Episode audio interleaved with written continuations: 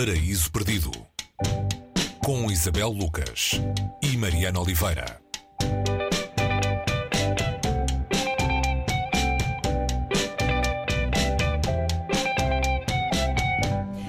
Este é o último paraíso antes desse outro paraíso que são as férias. Uh, e vem em jeito de lembrar as coisas que não devemos esquecer para este mês do verão que aí vem. Memória da Memória é o título, Maria Stepanova é a autora. Um, ora bem, temos uma narradora, uh, e muita gente vai sentir que este cenário lhe é familiar, que tem de lidar com a casa e com os objetos e com os despojos da vida deixados por uma tia que morreu, a tia Gália morreu. Uh, e esses objetos, uh, Isabel, esse mundo deixado para trás uh, por uma vida que desaparece, contam uma história. que história é essa?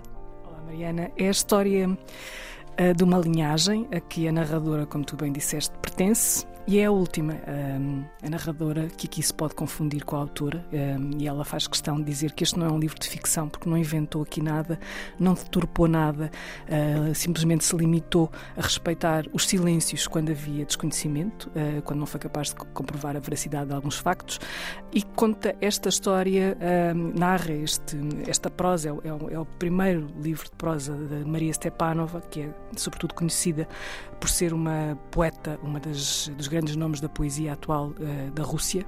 Ela conta este livro, como tu disseste, a partir de uma morte, a morte da tia Gália, e entre esses objetos que enchem um pequeno apartamento de Moscovo estão diários. Uh, os diários não dizem nada em particular, uh, ou seja, não têm propriamente segredos, mas têm um dia a dia, o cotidiano registado ao detalhe, em todos aqueles detalhes do cotidiano depois atrás dos quais se tenta ler ou se tenta descobrir a pessoa que está ali, não é? Através dessas revelações que aparentemente não têm nada de insólito, ou de perturbador, ou de aparentemente dramático, uh, o que é que elas escondem, não é? Que figura é que está ali, como é que essa figura se pode ir revelando através desses detalhes tão banais.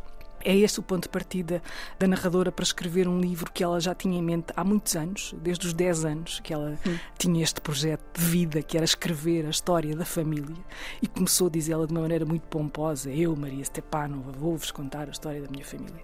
Claro que aos 10 anos, como ela diz, eh, não tinha uh, arcabouço para tal, hum. e, e, ainda hoje, uh, com quase 50, ela sente que esse trabalho, ou seja, este projeto que ela acabou por fazer de uma maneira que não é uma biografia, não é um romance, não é hum, um objeto jornalístico, é sobretudo um ensaio na fronteira de tudo isso, em uhum. que ela, a partir desses diários e desse, desses objetos deixados pela tia, vai atrás da memória da família e vai aos avós e vai aos bisavós, e eu, eu fazê-lo vai contando também a história do seu país, que é um país atravessado por aquilo que ela chama uma memória de guerra.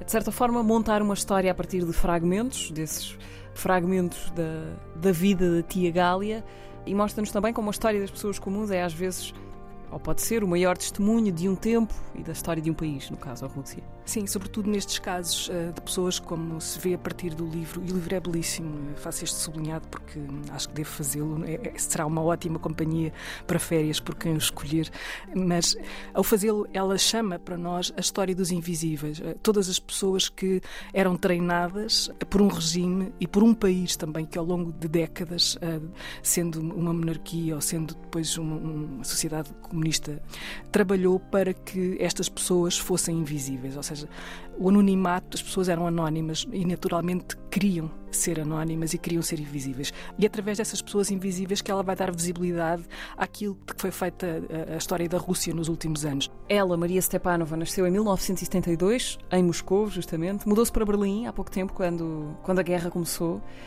Eh, é poeta, agora romancista também, e é uma das vozes mais eh, respeitadas da literatura russa atual. Sim, é. E é uma crítica uh, do que está a acontecer neste momento na, na Rússia. Ela, ela diz que será inevitável, uh, se calhar, que a Rússia, uh, a língua russa, a linguagem, precise de ser reinventada ou inventada porque está demasiadamente colada à violência. É uma violência que, que, se tem arrastado, como ela fala aqui no livro, ao longo de décadas. Não estamos diante de um livro muito sombrio ou, ou demasiado negro, não. Ele é, ele é pontuado por muitas histórias, por muitas referências. Ela faz derivas, vai, vai buscar nomes, outros nomes da literatura, da poesia, da música, uh, traz do cinema, ilumina esta história com essas coisas e, e é, é, um, é uma prosa muito próxima daquilo que se pode chamar poesia, porque é cheia de imagens, ela constrói imagens belíssimas e esta crítica uh, que ela faz é uma crítica, é, é, inevitável que ela faça esta crítica tendo saído de, de Moscou, porque achar que não teria liberdade e poderia ser perigoso também viver lá neste momento. Um, ela recusa a ideia de completa circularidade da tragédia russa, ou seja, ela acha que uh, há umas coincidências estranhas, há aqui qualquer coisa parece estar sempre a ressurgir, mas hum, ela não tem esse olhar extremamente pessimista de, um, de uma sociedade condenada. Memória da Memória, da escritora russa Maria Stepanova, tradução de, dos Inevitáveis Nina e Filipe Guerra, edição da Relógio d'Água. Uh, Isabel, até daqui um pouco mais de uma semana. O Paraíso regressa em setembro. Boas férias e bons livros durante as férias. Boas férias, Mariana, boas férias a todos.